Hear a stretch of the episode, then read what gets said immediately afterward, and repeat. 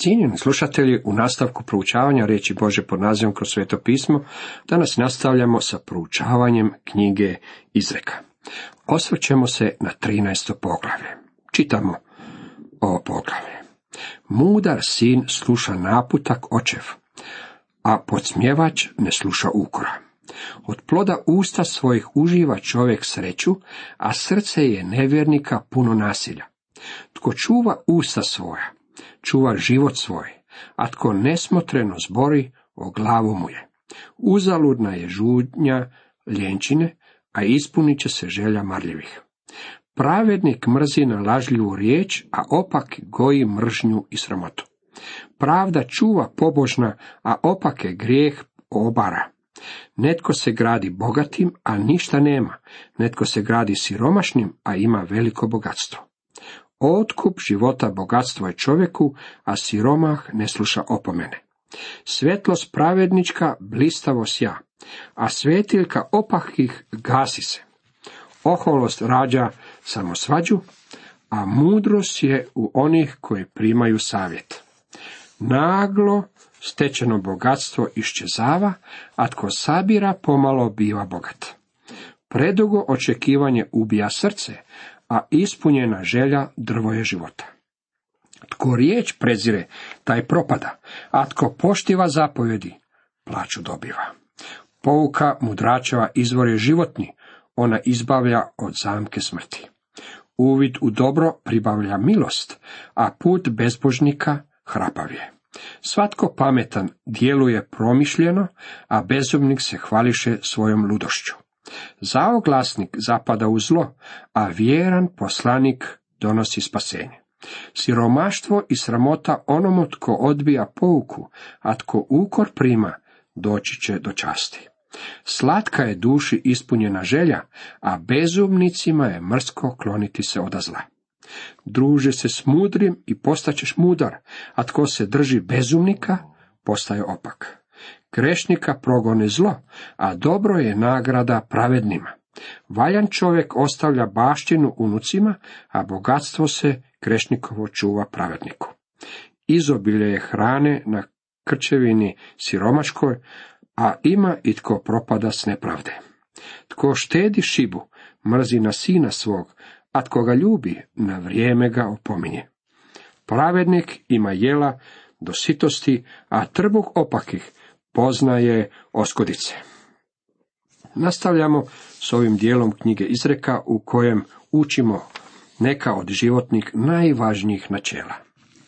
Mudar sin sluša naputak očev, a podsmjevač ne sluša ukora. Iako Salomon nije bio Davidov najomiljeniji sin, Salomon mu je barem bio poslušan. On je primjer mudrog sina koji je poslušao očev naputak. Roboam, Salamonov sin, primjer je podsmjevača koji nije bio voljan poslušati. On nam služi kao primjer mračne ili negativne strane, baš kao što smo to vidjeli u mnogim od ovih izreka. Međutim, postoje i drugi primjeri u Bože riječi.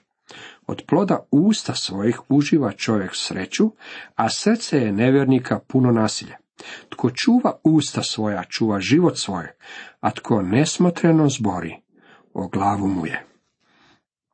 Danas je vrlo popularno ogovarati nekoga. To je glup govor. On je na granici riskantnosti, mogu se početi izgovarati stvari koje imaju dvostruko značenje, vicevi s dvostrukim značenjem ulaze čak i u kršćanske krugove.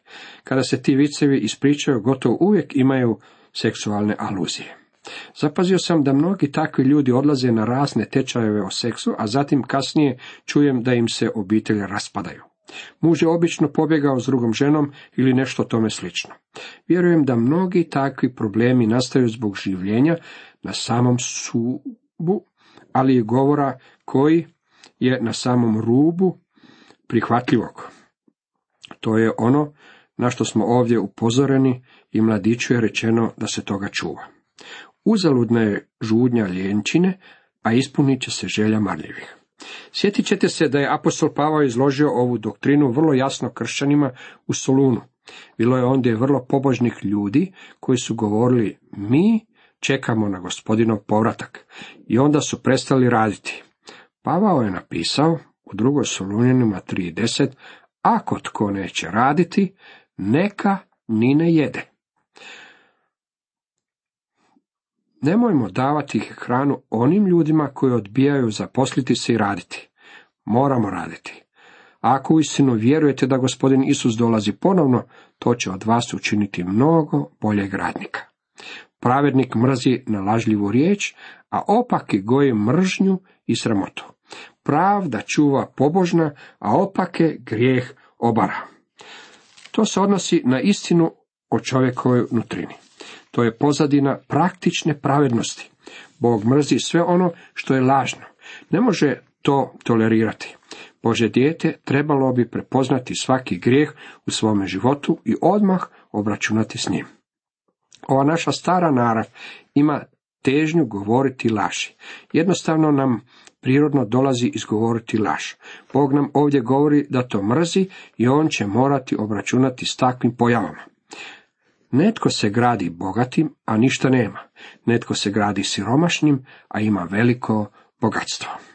Tu nalazimo još jedan primjer stare naravi koju svatko od nas posjeduje. Ako smo siromašni, onda ćemo nastojati glumiti da nismo tako jako siromašni, jer ćemo se željeti naticati sa susjedima. Pretvaramo se da imamo mnogo više od onoga što u istinu posjedujemo. Neki ljudi posjeduju skupe automobile samo zato da zadive ljude oko sebe.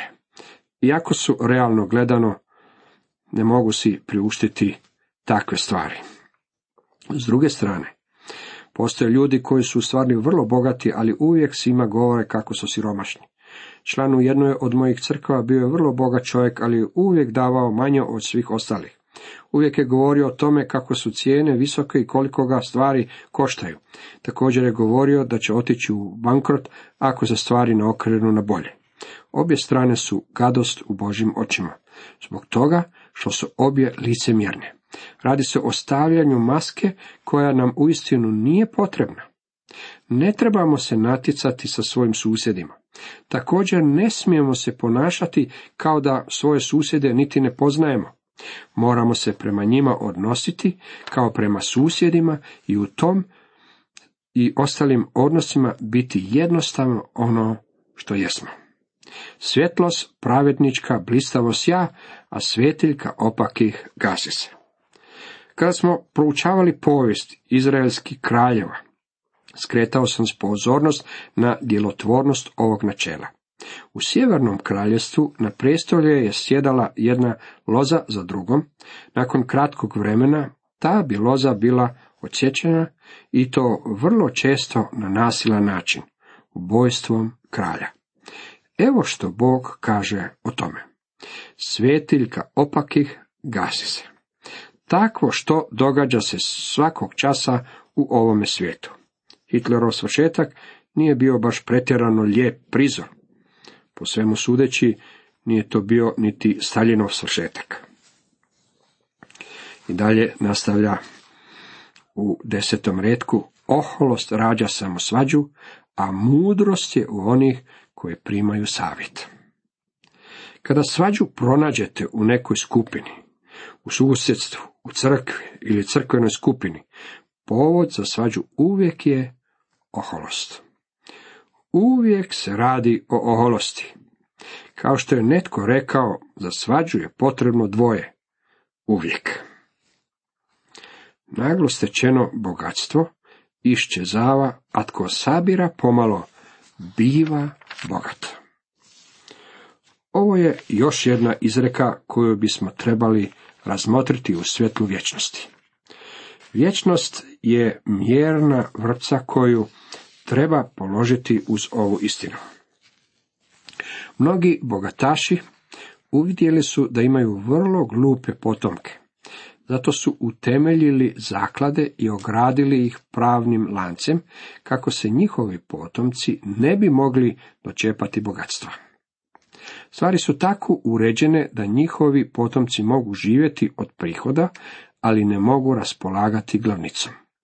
Kao rezultat takvog stanja postoji mnogo bogatih sinova u današnjem svijetu, ljudi koji u životu nisu zaradili niti lipe i uopće ne znaju kako se zarađuje za život. pa opet oni su nasljednici ogromnih bogatstava. Međutim, oni su zaštićeni time što ne mogu dirati glavnicu svoga imetka. Kada bi to mogli, bezobno bi ga potrošili za vrlo kratko vrijeme. U 12. redku dalje nastavlja. Predugo očekivanje ubija srce, a ispunjena želja drvo je života. Možete se samo nadati nečemu što se neće dogoditi. Takvo čekanje ubija srce. To je razlog kojeg moramo stalno biti u korak s Božjom voljom i onime što On želi od naših života. Jer se i onako nadamo prevelikom broju stvari koje se nikada neće ispuniti u našim životima. Koliko je bolje prihvatiti stvarno stanja u koje nas je Bog stavio.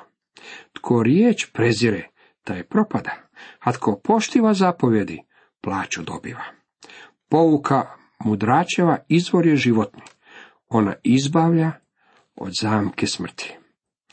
Uvid u dobro pribavlja milost, a put bezbožnika hrapav je. Kroz cijelu knjigu izreka provlači se ovaj jasni kontrast između pravednosti i bezakonja. Bog mrzi oholost. On mrzi bezakonje. On mrzi licemjerje. On nema nikakve koristi od ovakvih stvari koje se pojavljuju u našoj ljudskoj naravi. Njemu je prihvatljivo samo ono što je sposoban proizvesti putem naše nove naravi. Jedna je stvar sasvim sigurna. On moju staru narav sigurno neće primiti u nebo. Ja ću biti vrlo sretan kada je se oslobodim. U nebu ćemo vi i ja biti zauvijek odvojeni od ove stare naravi koja u nama proizvedi sve ove grijehe koji su prirođeni svakome od nas. Bog nam vrlo jasno govori o onome što želi u Izaiji 66. poglavlju u drugom redku. Na koga svoj pogled svraćam?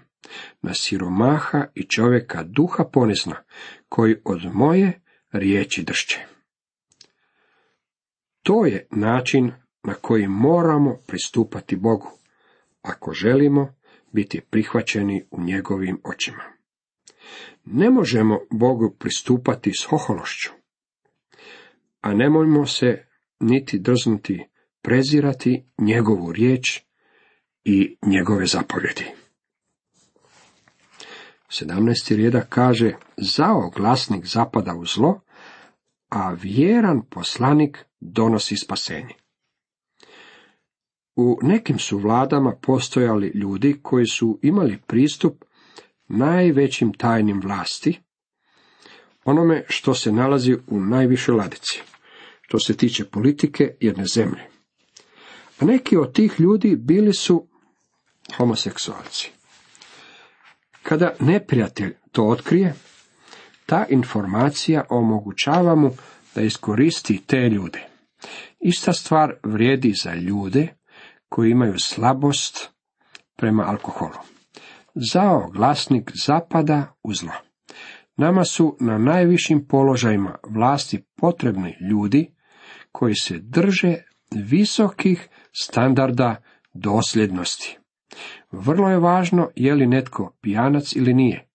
Mislim da je vrlo tragično što mnogi ljudi na najvišim položajima koriste prekomjerne količine alkohola. Mislim da i to stvara jedan dio problema s kojima se susrećemo u našem narodu. Moramo prepoznati kako su ove temeljne izreke, koje nam izgledaju tako jednostavne, ujedno tako važne za život nas kao pojedinaca, kao i za život cijelog naroda. 24. redak kaže, tko štedi šibu, mrzi na sina svog, a tko ga ljubi, na vrijeme ga opominje. Ovo je istinska dječja psihologija. Božjem djetetu danas rečena je ista stvar. Djeco, slušajte svoje roditelje, a očevima je rečeno, ne razdražujte djecu svoju.